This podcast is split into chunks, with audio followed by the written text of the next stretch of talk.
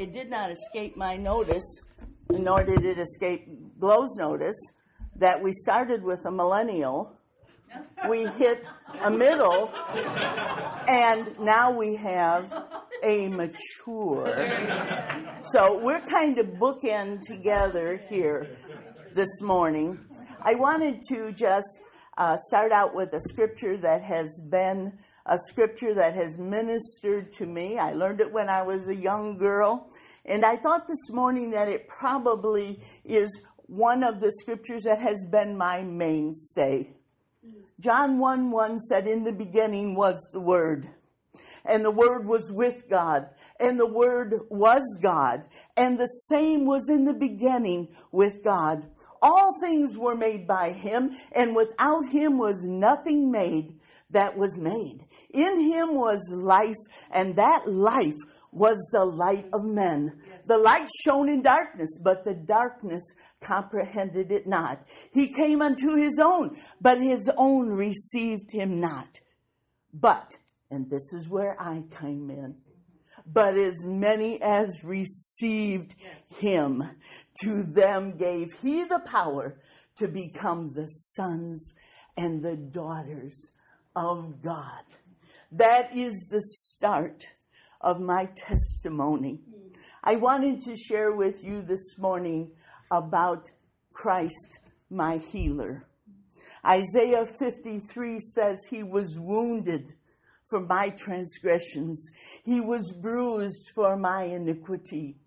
The stripes were laid on him for the healing of my sickness. I had uh, a wonderful time growing up as a child. Mother provided us with all kinds of good things, including a church background.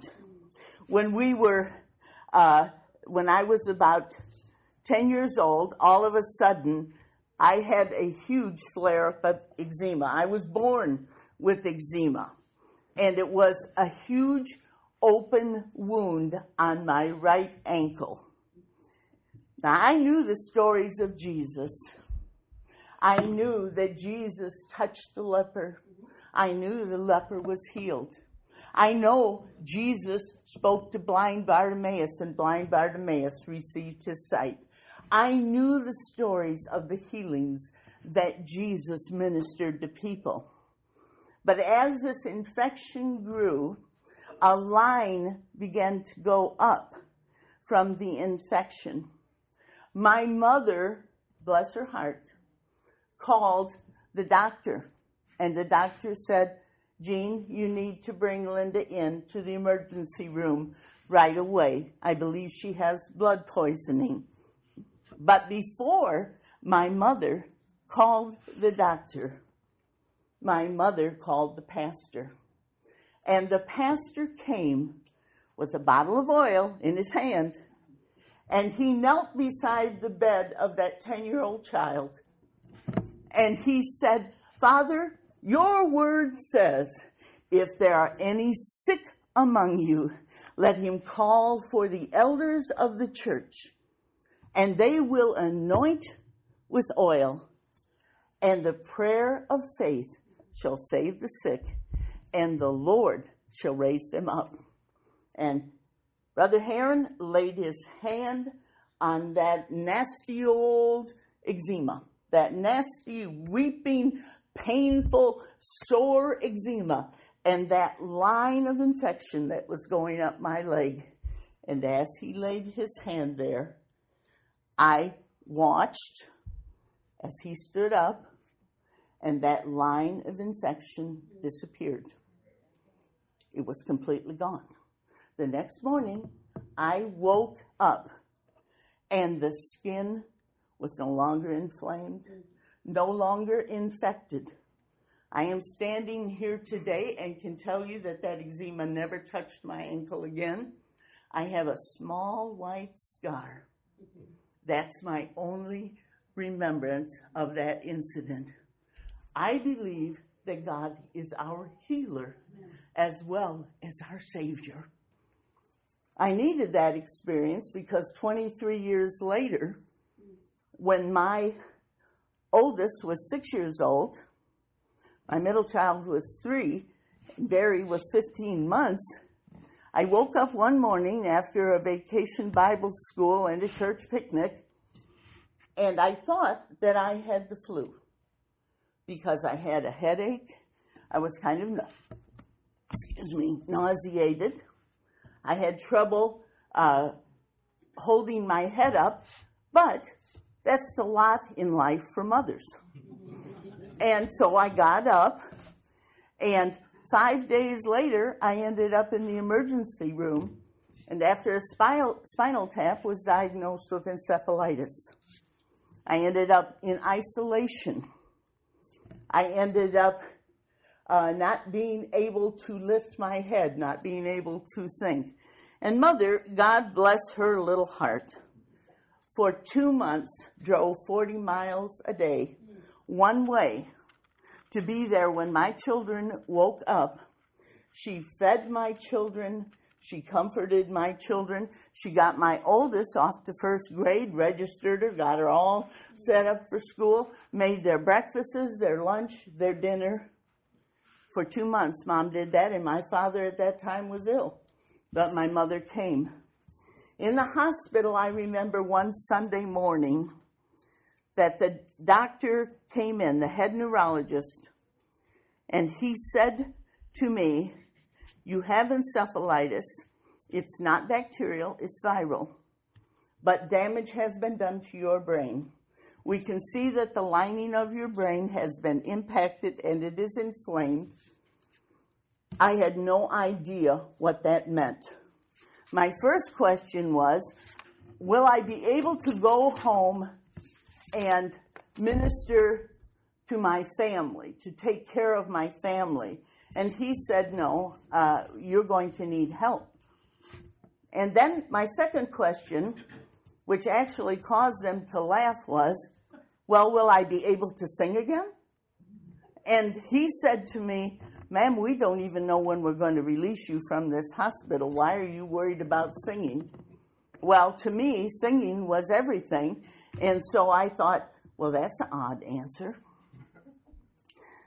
They left the room. I was by myself. I got up from the bed, which I was not supposed to do by myself at that time. I got up from the bed. I went to the washroom. I looked in the mirror and I said, God, I have known you all my life. And they're saying one thing, but I believe you are saying something else. And from that time, scriptures began to come to me. I am the Lord that healeth thee. How God anointed Jesus of Nazareth, who went about doing good, healing all that were sick and oppressed by the devil. Scriptures and songs. And oddly enough, Barry didn't know this, but one of the songs that I definitely heard in that room was Victory in Jesus. I heard about his healing, of his cleansing power revealing. There's victory in Jesus. And I finally convinced the doctors I had to go home. Barry was just toddling around the house, and I have to tell you, I don't remember much about what happened when I got home. I don't remember Cheryl coming to the house. I don't remember mom being there except a couple times. But what I did know was that I had suffered the effects of what seemingly was a stroke. People would talk to me, and before I could get the words out, Ron, the words disappeared. Mm. People would ask me a question, I would lose the question before I could give them the answer. And during this time, it became really frustrating because my family would try to fill in the blanks. They'd ask a question, I'd start to say something, then they would begin to talk for me. I don't blame them because I was really in no condition to talk. It was during this time that a fog and I don't even know what medical terminology it is, but it felt like I lived in a fog. I couldn't think correctly. it just seemed like everything I wanted to say disappeared. But God was there. He was always there. And one morning, I got up and the phone rang, and it was my pastor's wife. My pastor's wife and I were very good friends. And she called me. I worked with her on the women's ministry program. I co taught with her. I worked with her in women's ministry. And she said, Linda, I want you to come to church this morning. We have a special missionary speaker, and I want you to come and just sit and enjoy them. And I thought, oh, no, not doing that. I don't want to be in a crowd of people where I can't even converse. I don't want, you know, I remember having a pad of paper and I was going to write thank you to someone who had been bringing us dinners. And later on, I looked down on that pad of paper and I had written were seven times. I didn't even realize it. The word was repeated seven times when I wrote. And I thought, no, I'm not going to go and sit in that service and have people try to communicate with me. I can't even think. And she insisted. She was an insistent person. She said, Yes, you are. I, I got dressed. And I can't tell you what that speaker what that speaker said. I have no clue what they said. Uh, the missionary, no clue. What I do know is this. At the end of the service, I sat in a seat and Sharon said, I'd like everybody that would like to see God touch Linda this morning come around. And as I sat in that seat, they laid their hands on me. And as they began to pray, I opened my eyes, and that gray fog that had covered my mind began to lift. I saw with my eyes that gray fog begin to go away. Now, was I totally recovered? No.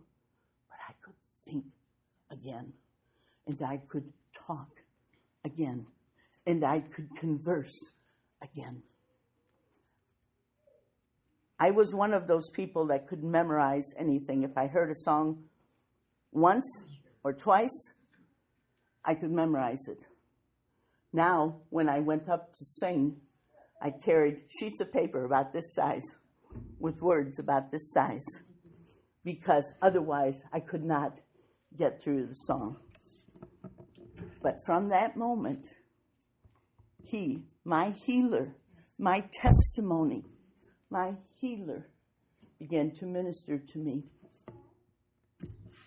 You might say to yourself this morning, well, that's good. What's that got to do with me? I get that. I get that. You'll need a healer someday because Jesus is the healer. Isn't he, Mr. Roger? He is the healer. He was wounded for my transgressions.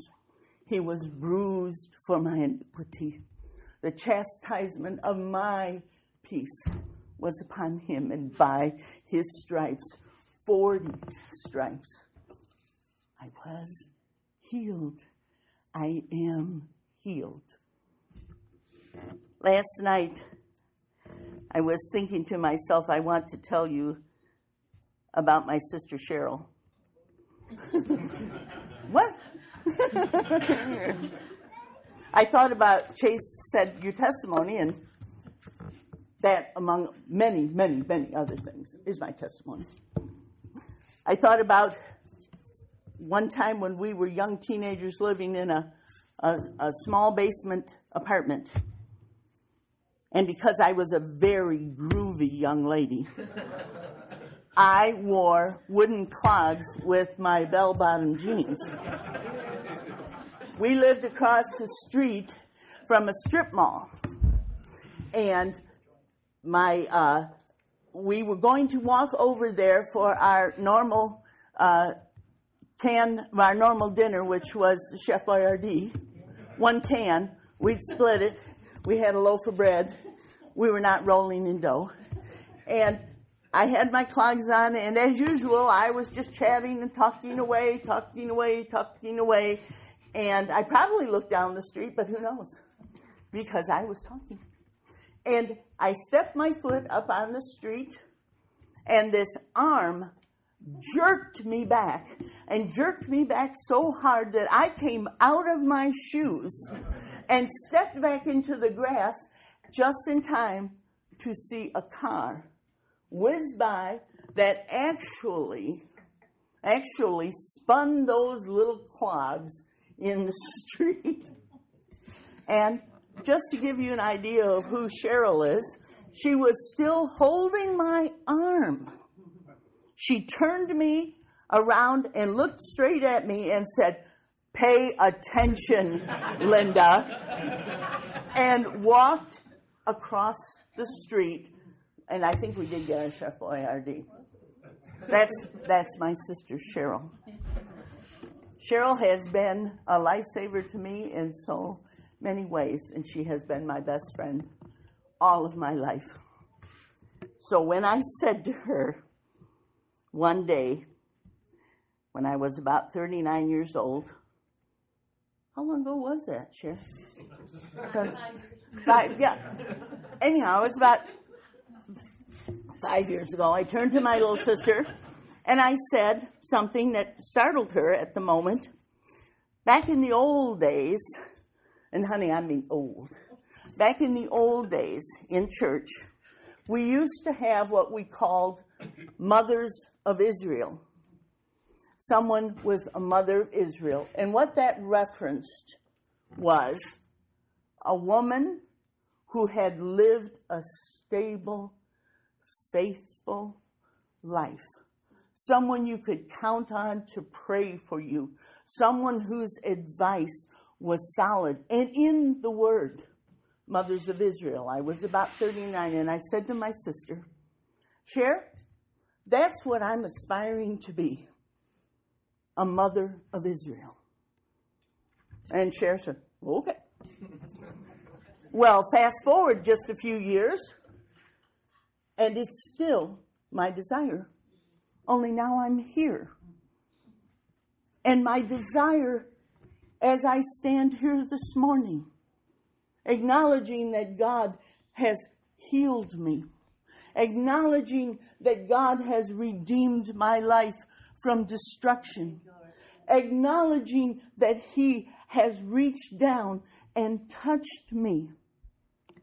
My desire now is to be the best I can be. My desire is to finish well. My desire is to be more of what I was, not less.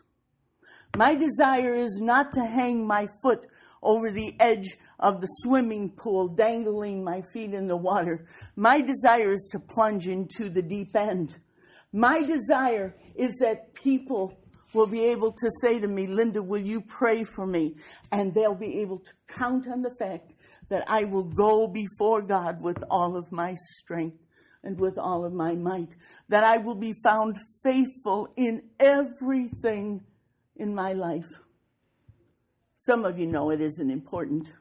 Some of you know that when Brad and Kathy opened MVCX, MCVX, Oh, Brad, for heaven's sakes, what is it? Midwest Bible College Extreme. That I prayed and waited on God and thought about it and thought about it and thought about it. And then finally I said to Kathy and Brad, I realize I'm not the ideal student. I realize I'm 19 years old. Not 19 years old. I wish I was 19 years old. No, wait, do I? No, not really. I said, Do you think that I could come and learn? And they said, Sure. I thought that was a good idea. And it turned out it was a good idea because I love nothing more than the Word of God. And I love nothing more than learning the Word of God.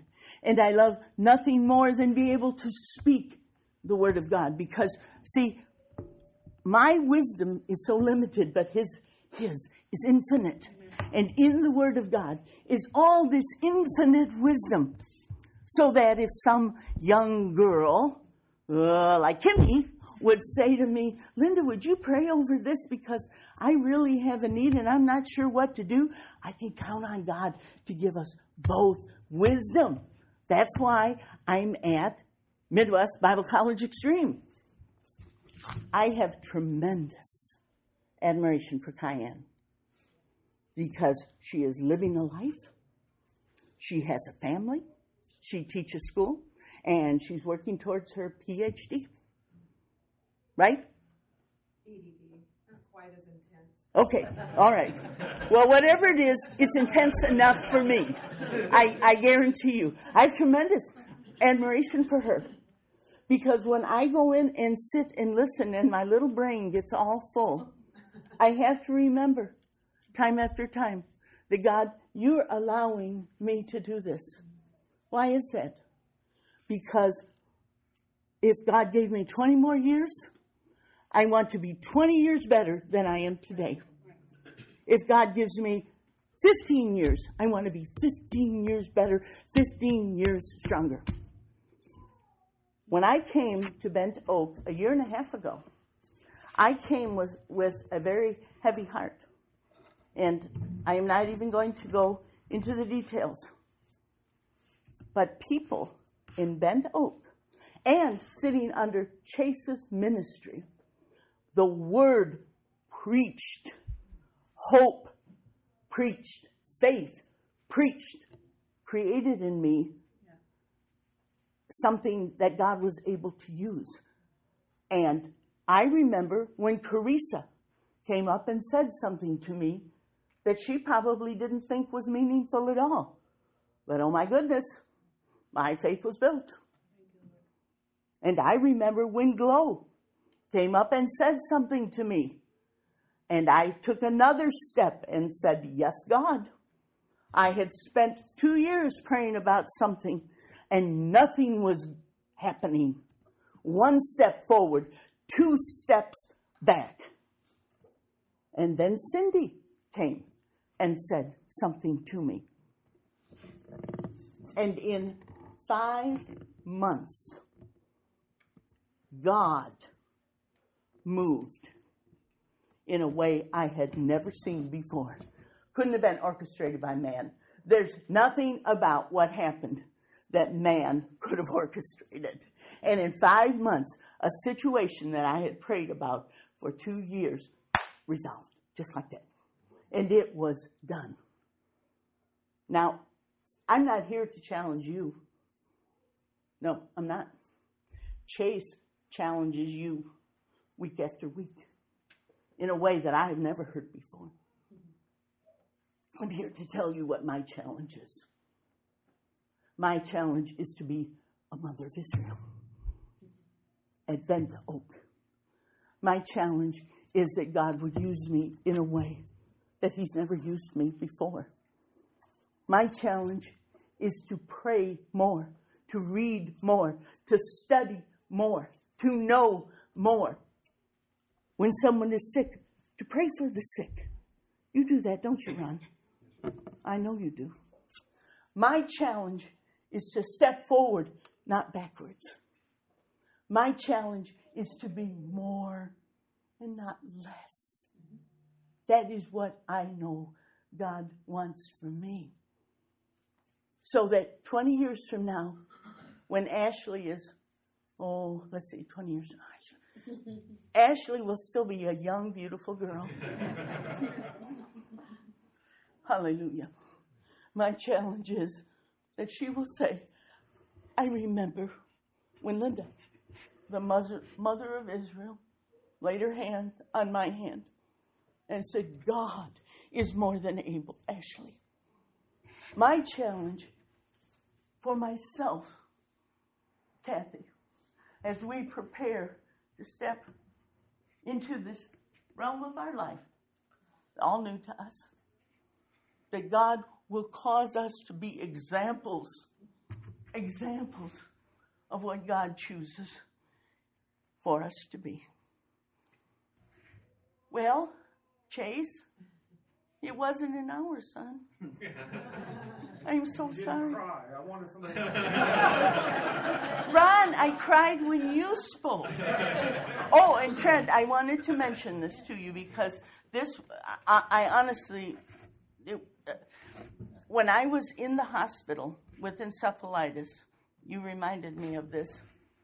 They didn't know. People came into my room, they had to wear things on their head, things on their feet, things on their hands. You know, they were they had to be protected from Neil, for heaven's sakes. But they would come in the room, and this little nurse came in, and she'd only been there for uh, a couple weeks. And she had two little children. They didn't know if what I had was bacterial, which was very serious, Elaine bacterial, but it was viral. She drew blood, and people drew blood constantly from me. Just was kind of something I think they did for entertainment. But they, they came in, they drew blood, and I watched her start to throw it in that hazard, biohazard thing. And when she did, she stuck herself. And the one thing I do remember there in that hospital was that little girl's face just turned white and dropped.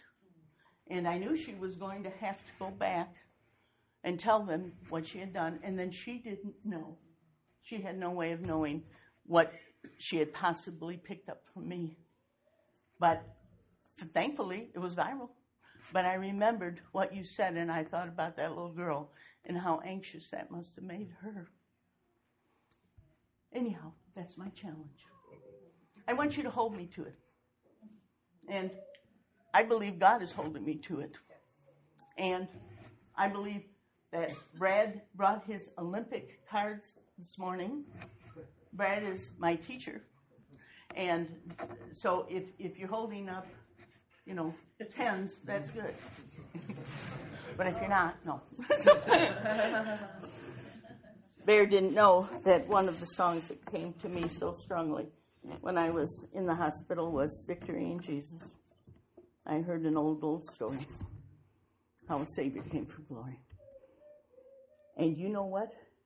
I'm here to tell you this morning there's victory in Jesus as your healer, as your redeemer, as your baptizer, as your comforter. That's Jesus. That's Jesus. Chase, thank you.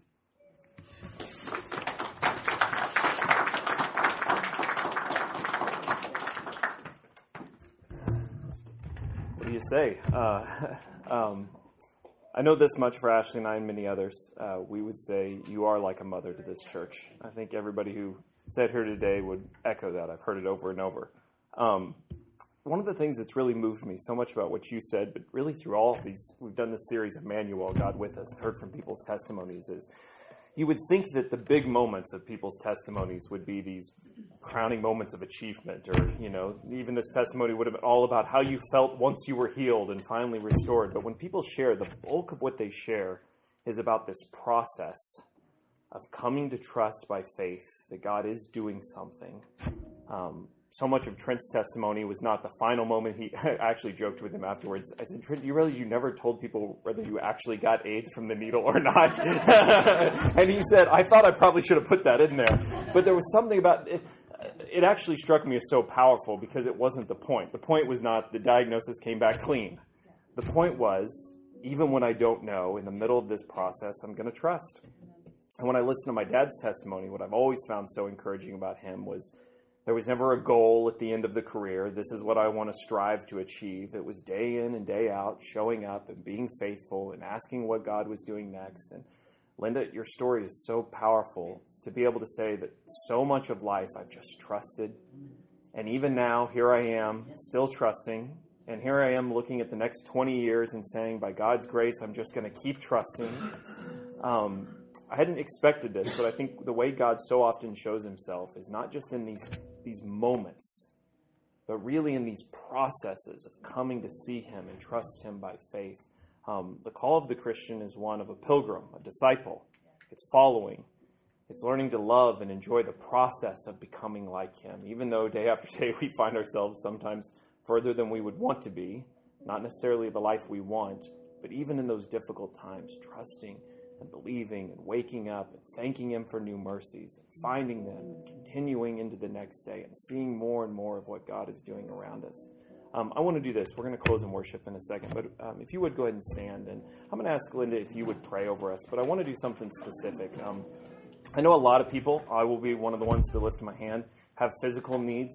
Um, you know my battle with this disease, uh, alpha gal, and I know plenty of other people that we've prayed for so many times. I think of the Livingstons. I think of Glows. I think of even Ashley's had some. I know so many. Elizabeth, you know, Justice, you're back. So many of us have things that we continue to sort of wait and trust that God's doing something. So, um, uh, if you would this morning, um, if you have one of those prayers physically for you, or if you want to stand and represent someone else, would you just lift a hand? Um, I know I'm one of the first ones to. Um, and the people around you, if you would just lay hands on someone who has their hands lifted. And Linda, would you just lead us in a prayer? A prayer of trusting God that He's working, but even more, a prayer of just uh, believing that God, He's our healer and we trust Him with these. Would you pray for us?